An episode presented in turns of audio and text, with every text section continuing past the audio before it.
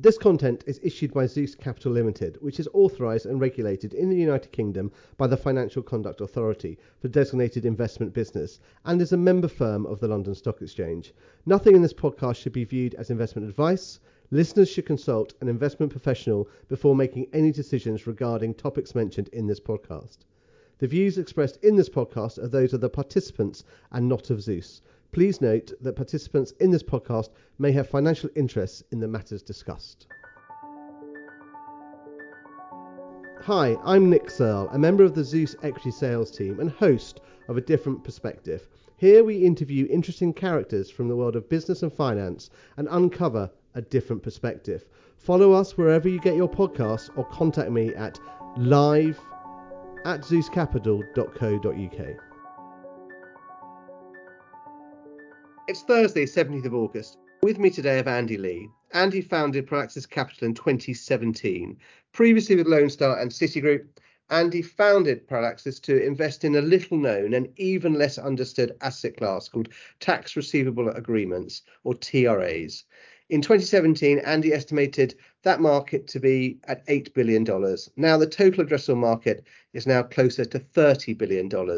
Andy, good afternoon. Pleasure to be with you today. As I do with most of my guests, shall we shall we start with some background? I mean, am I right in thinking you went to college at the age of 15? Yeah. Um, I was really lucky insofar that I had the option to go to college a little early. Um, and so when I graduated, it was early too. Um, here in the U.S., on this side of the pond, you're not legally allowed to sign a contract until you're 18. And so when I graduated, I was 17 with an offer to go to Citigroup. Um, at which point of time, my dad refused to sign my lease in New York City and required me to go pursue an advanced degree, ideally a PhD. Uh, my entire family is academics.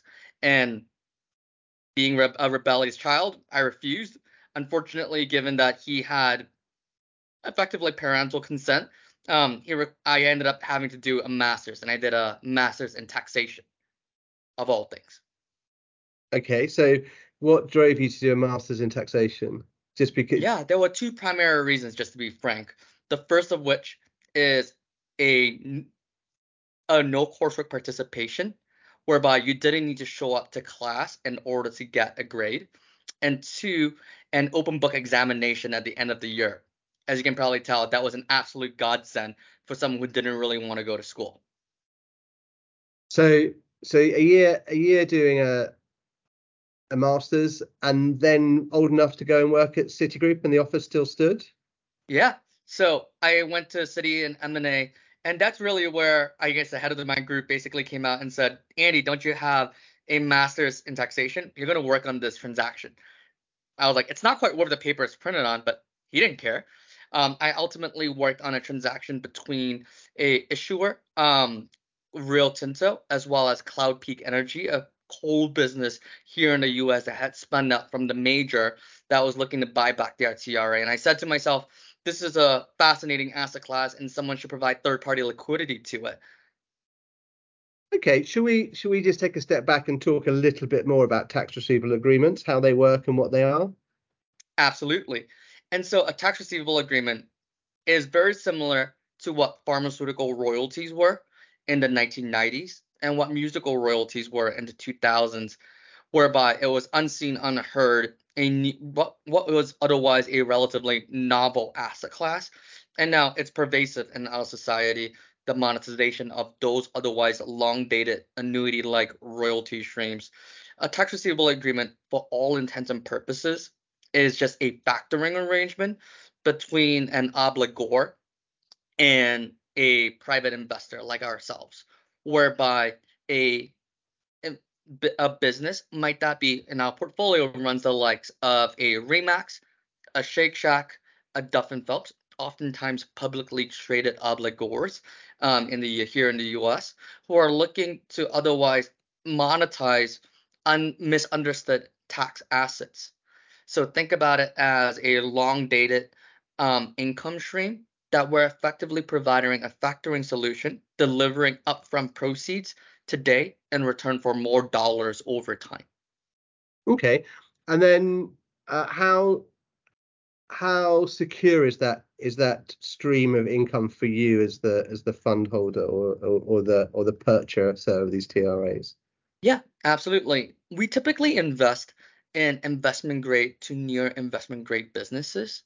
And so, from a leverage profile perspective, think about them as a two and change leverage EBIT, um, EBIT debt to EBITDA kind of business. Mm-hmm. One, and two, from a um, loan to value perspective, something in the 20% zip code.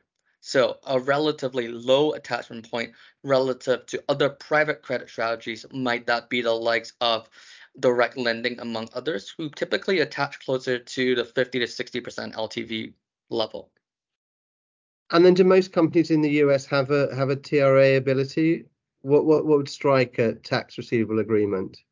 Yeah, absolutely. It has been growing in adoption.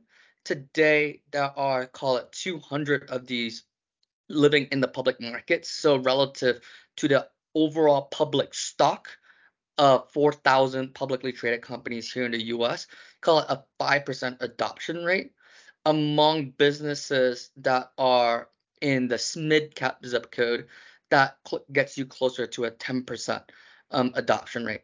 That number has grown over time, primarily driven by a number of factors.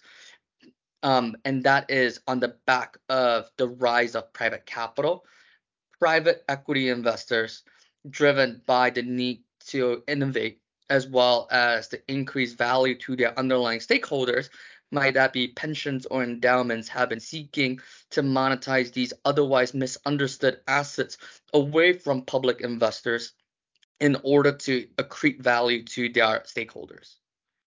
Understood. So how how would a company come about having a, a TRA? Can you give a case study or an example? Yeah, absolutely. Here in the US, um, we have a structure known as an Up-C, which is a tax structure um, that many private equity firms have adopted uh, for their portfolio companies.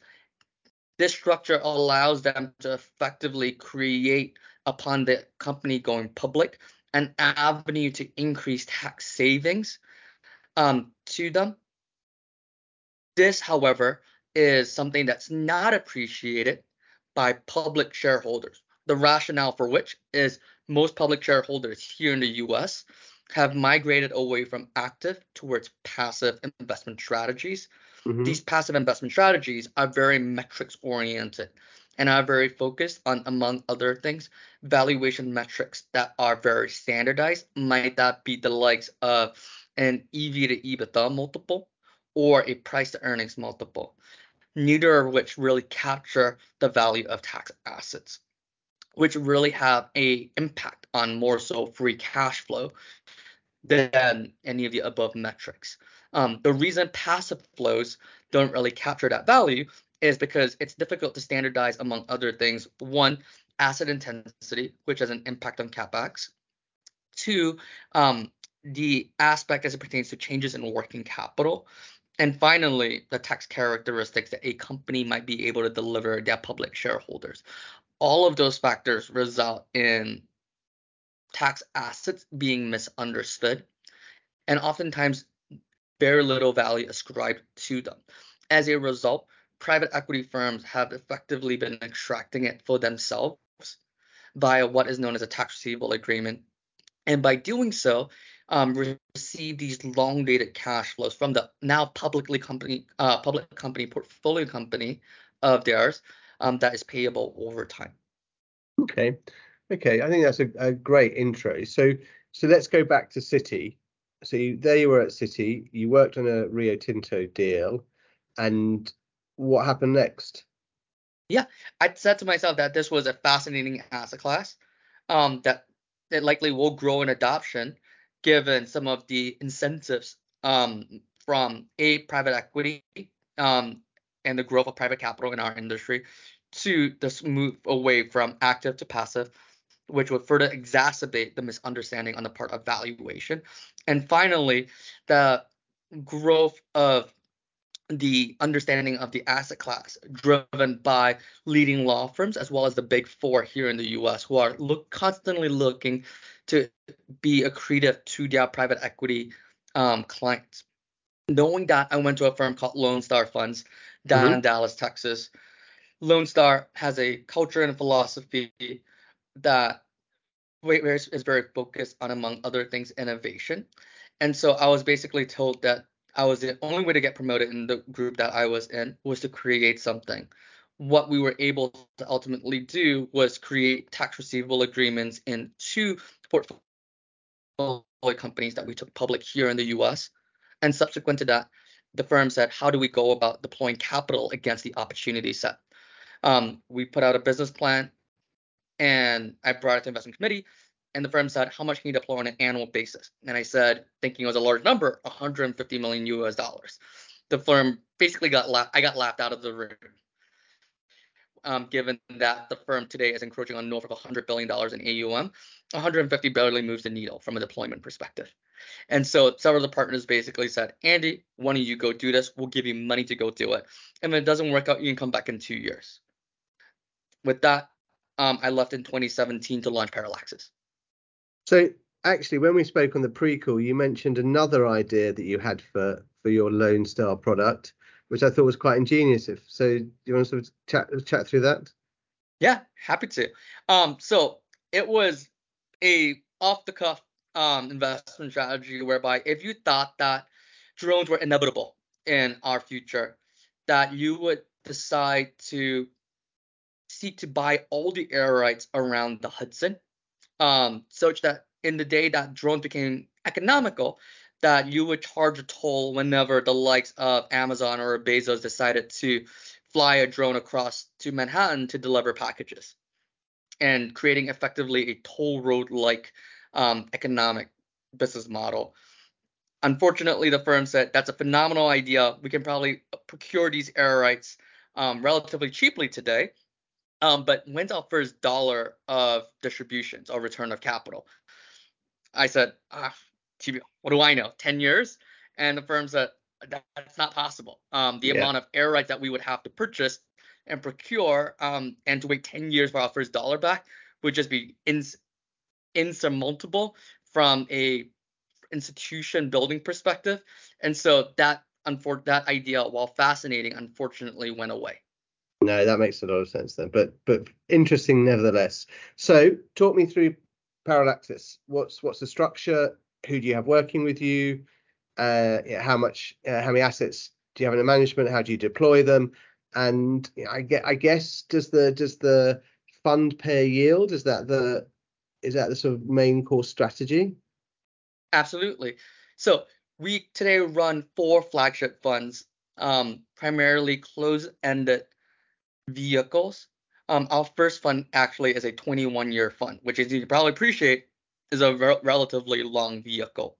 Um, that said, we have migrated to shorter dated vehicles given our ability to achieve a number of things. Um, might that be the likes of securitization and access to that private credit market? Um, as well as we hope to, in due course, be able to access both a rated transaction as well as the public ABS markets here in the US. There are a number of factors um, that ultimately inform our capital sources. Um, but what our investors are seeking is first and foremost a uncorrelated return, a that is cash yielding in nature, and serves as an effective call option on what is otherwise corporate tax rates here in the US. Mhm. Just Yeah. to frame it, we actually are at decades low um, as it pertains to our corporate tax rate here in the US. I mean, if you were to take a guess, what percentage of US federal revenues do you think corporates represent today? Uh, ten percent. Hey, you're not far off. That's a great guess. It's 6%. Okay. Um, we live in a time in society where many would say that corporates need to carry bear their fair share. Um, and so in that regards, there are many here in the US that would say it is not a if, it's a when that corporate tax rates would increase. And so our investors view us as a tail risk hedge relative to the rest of their portfolio, such that when corporate tax rates would go up, that the rest of their portfolio may see some level of a drawdown while we would have a positive correlation relative to that outcome. that makes sense actually. So so an increasing tax regime is actually beneficial for for you. Absolutely. What we do today is in the private format, though over time, um, as we've done in the credit market, we are looking to migrate into the public markets, following what is otherwise our North Star, Royalty Pharma, um, that has been able to list here in the US. They have a sister company uh, on the UK on the in the income trust format, um, and that we are trying to replicate in order to achieve um, access to capital, um, both in the private and public formats, that would enable us to grow. Um, look, and tax is the one thing that people fail to understand. It is the largest asset class in the world that people have never heard of. Mm-hmm. It yeah. permeates our society. Might that be in sales tax, um, property taxes, corporate taxes, individual taxes.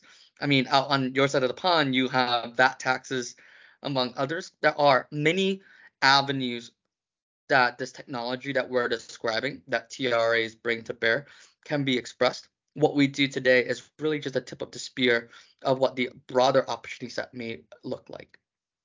How much market education do you need to do for your for your corporates that you approach? Um, there's a good amount of evangelism and education that needs to occur for many of the firms that we've engaged with.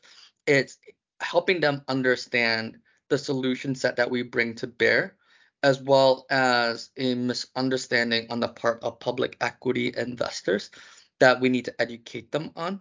And so I think over time, that has become easier um, given the number of the brand names that we have worked with here in the US, that people are like, this is, if someone else, if IBM has done it, then we should do it too it becomes a lot easier. And the more case studies and proof points that we're able to bring to bear, the better in that regard. Um, but that just takes time. And so what we do today is in the public format. Over time, our goal is to migrate into the private side of the business and over time into ancillary opportunities whereby we can deploy incremental pockets of capital. But life is a crawl, walk, run. You're not going to yeah. get there overnight. Um, it's a been a series of educational conversations. I mean, do you have enough pipeline that if you had the assets, you'd be able to deploy them? Yeah, I think there is, uh, to your point about education on what you're describing as the supply side, the demand side of the equation ha- is also in the educational process, um, whereby might that be the likes of VAT tax refunds or property tax liens here in the U.S. They have grown from an um, a understanding perspective, but it is what is otherwise a relatively nascent asset class that will coalesce from a capital formation perspective in time. Um, we've been able to raise a good amount of capital in the private format, though our goal is to be able to broaden our investment mandate over time. Um, and relative to our investment opportunity that just requires a significant amount of education and as we are able to gradually over time kill risk and what is that namely the deployment of capital into attractive transactions the return of capital to prove out out thesis on attractive transactions for people to see the proof in the pudding that would allow for incremental capital formation uh, on the demand, demand side of the equation, but that just requires time. And so, relative to our broader investment opportunity, the capital formation side of the, the business has yet to fully form around that. that but that's coming. Um, a number of thoughtful investors, pensions, endowments, defined benefit plans, among others, that are forward-leaning first adopters have started coalescing around the opportunity.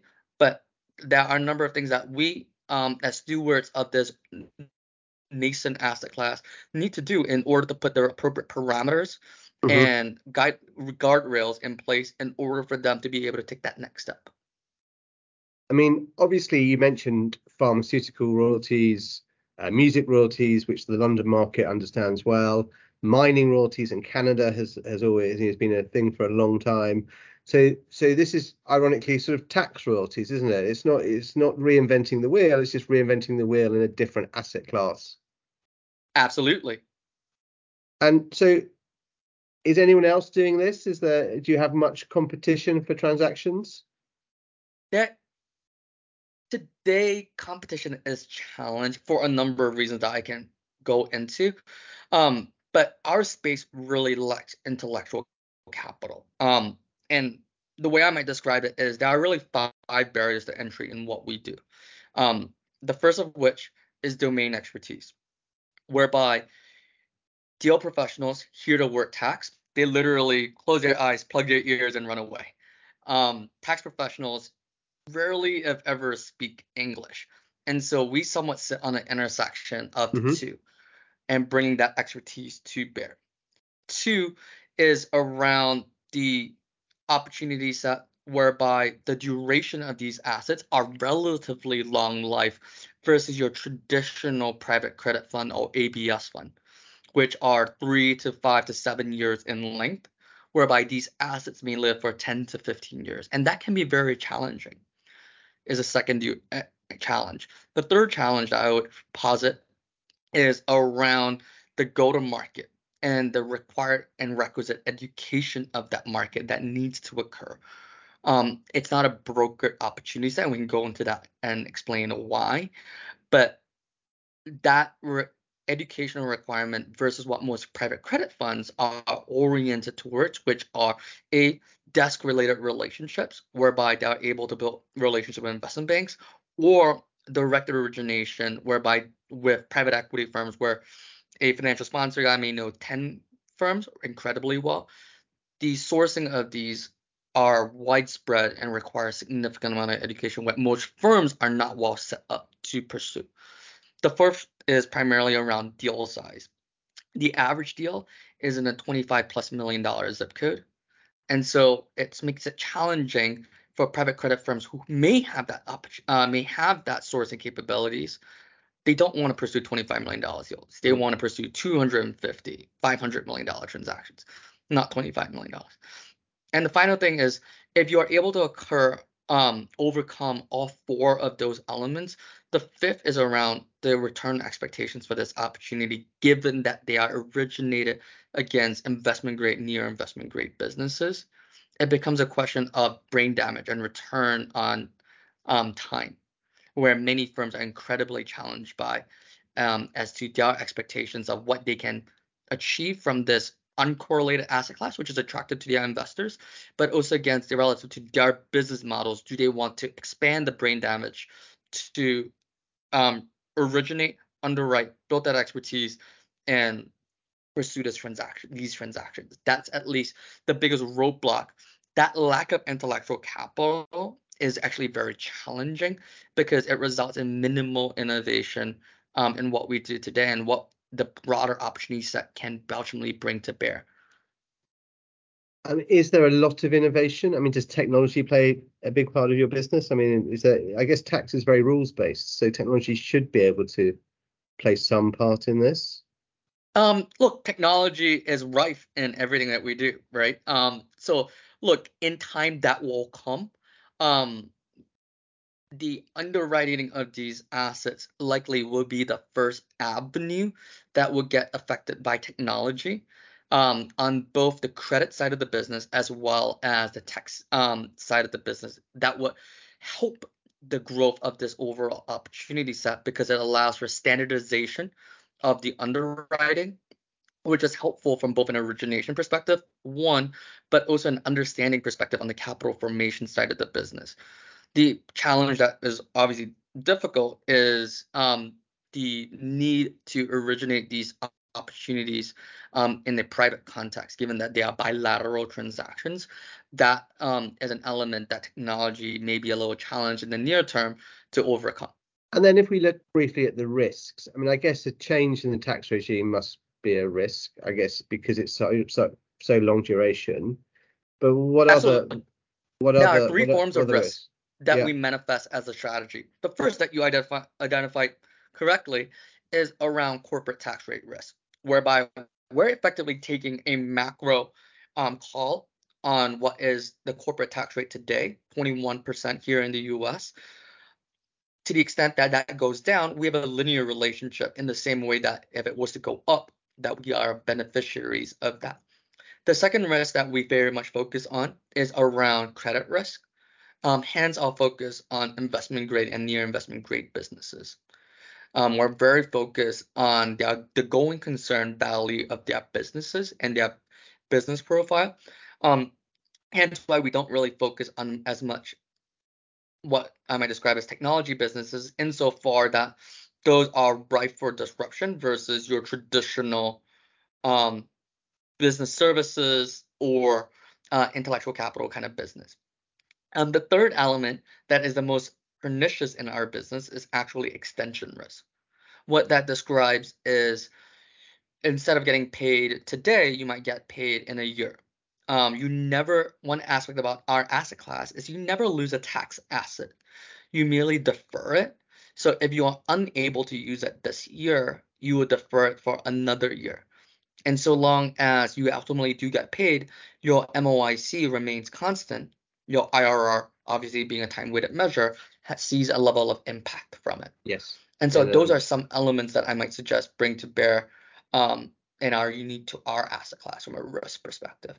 So talk to me a little bit about your team. Who have you got working with you?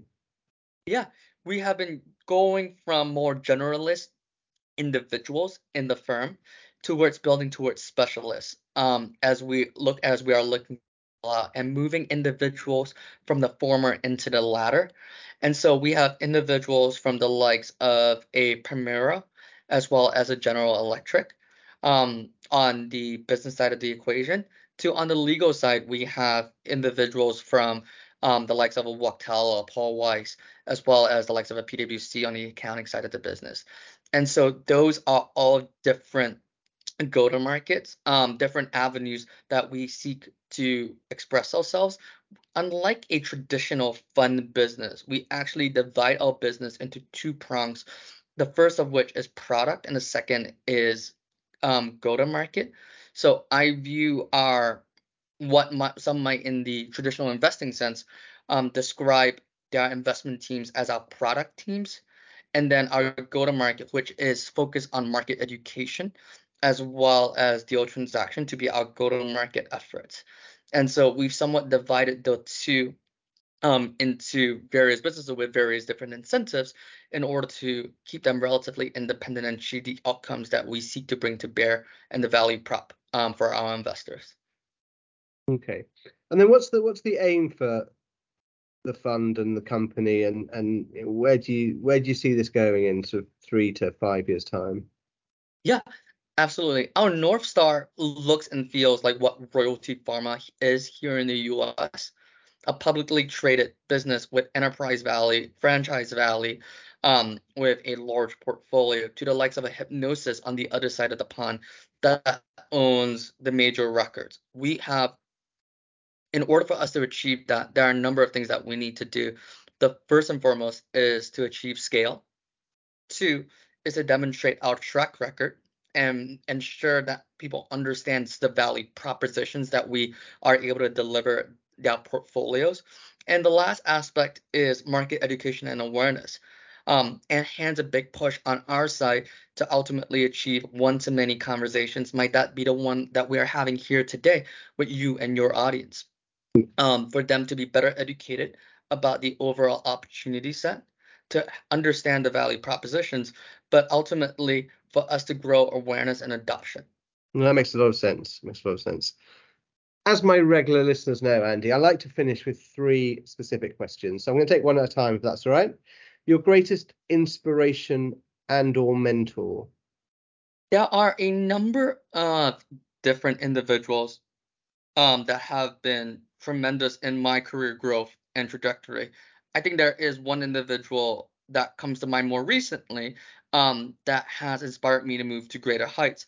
Um, he runs a firm called One Rock Partners um, that has recently built out a UK presence. His name is Tony Lee. He's an Asian American who came out of a Japanese firm called Ripplewood, and um, he's an inspiration on a number of fronts. One, for him being hard charging, um, but two, ultimately his ability to inspire his team, but also others to be able to perform at a level higher than where they are today and his ability to push them, inspire them, and ultimately drive those outcomes are things that I very much admire. Primarily because, and I think this relates to some of the other questions that you've shared with, mm. um, that you have with your um, other guests.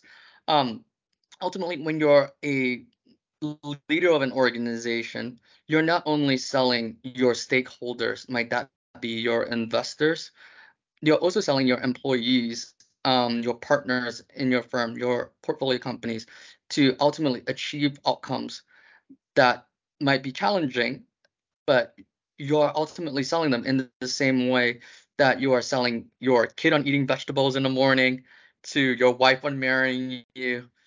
You have to sell, you're constantly selling, um, telling a narrative, being a storyteller, driving um, people to do things they may not otherwise want to do in with the goal of reaching a greater outcome. That's great. And then a book which has inspired you. A book more recently that has come front and center um, is Secrets of a Sales Coach. Um, I think that has been something that as we've grown up as an organization, it's no longer that I'm a individual contributor, but I'm also trying to create leverage for our efforts as a firm and helping others to reach that next stage of their careers in order to grow and become more senior, helping them understand that they're selling their stake um there are people that work for them and help, teaching them to do those tasks, but also helping them appropriately drive outcomes. Um, those that's something that finance has actually been, I'm sure you and your listeners well know, has been very challenged by whereby we just expect people to see monkey see monkey do. But oftentimes um, there is a level of iteration from a training be ensuring that they have the appropriate mindset but also validating that training and ultimately coaching them to be better than where they were. Um, and that's a graduation of things that i don't know if i was necessarily well trained in that regard um, but something that i've been trying to build us and our institution to be a uh, constantly growing in that regard. Mm-hmm. I think it's very important if you're a business leader and a leader of people. You're quite right. You need to you need to create that culture, don't you? And bring those people with you on on the journey. Everyone is important in your company on this journey. Absolutely, and that's an, a big investment because I'm sure you're a phenomenal individual contributor. Um, but in order for you to go further, you need people to provide you some level of leverage. And there's a J curve associated with that underlying investment where in the near term it's going to affect your capable um your production from an individual contributor perspective.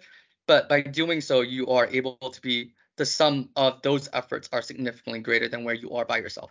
Exactly right. It's a greater than the sum of the parts isn't it? That's the whole that's the whole aim that the company wants to be what piece of advice would you give to a young person starting out on their career to follow in your footsteps i think the one piece that i've learned over time, and this was not clear to me when I first started my career in finance, is that go to market trumps product. And what am I describing there? Most finance professionals are incredibly comfortable sitting behind a Bloomberg, behind a desk, working in an Excel model. But that's not ultimately what gets deals done. That doesn't help build relationships. And you might have the best track record in the world, but if you're not out there telling your story, investors, public, private, or at large, aren't going to understand what you're bringing to bear, your value proposition. And so you need to bring them along with you in that journey via A, constant communication, B, helping them understand your value proposition, and ultimately C, having an understanding of your product. Um, whereby I think what you ultimately see with some of these leading investment firms, oftentimes their uh, founders are phenomenal storytellers. Um, and that's not something that you learn as an analyst or associate. You're taught to put your head down and grind. Um, there just needs to be better perspective in that regard as to de- every senior job is a sales job. Like, yes, you need to be good at what you do, but just as importantly, you need to be able to communicate, you need to be able to sell. And that's something I wish I learned earlier in my career. Yeah, I guess that's right. I guess right. Because straight out of college, you are you know, first year analyst or associate, and you are you're you're in front of the screen grinding out your models. But actually, yeah, the sooner people realise that selling, well, it's like life there generally, isn't it? You're putting yourself forward and putting yourself at the front and being able to articulate and communicate uh, is very, very important. Very important. Absolutely. I mean, to my example earlier, whereby as a when even when you're young, you're selling a girl on going on a date with you. You're selling your associate on why they should introduce a profile of a target company they might not otherwise have had in the book. You're selling your MD on why they should take you to a meeting and how you're going to be accretive to it. Those are all small sales, but ultimately they lead to opportunities on a bigger platform, uh, on a bigger stage for you to ultimately rise to that occasion um, when the time comes. Exactly right. Just think, had you not done your masters in tax and then told people and sold your masters in tax internally, you wouldn't have found out where you are today, really. Absolutely. So life takes many funny turns in that regard. It does indeed, Andy. Thank you very much today. I've got one final question. How can listeners get in touch with you? Yeah, um, I've been somewhat trying to build out and interact with people more so on LinkedIn above all things. So Andy Lee at Parallaxes Capital um, would be great to meet many new people and always trying to learn new things um, and explore new avenues. Brilliant, Andy. It's been a great afternoon. Thank you very much for your time today. Thank you for your time. Be well. Thanks for listening to A Different Perspective, a Zeus podcast. If you'd like to feature on the podcast or get in touch, you can contact me on live at zeuscapital.co.uk.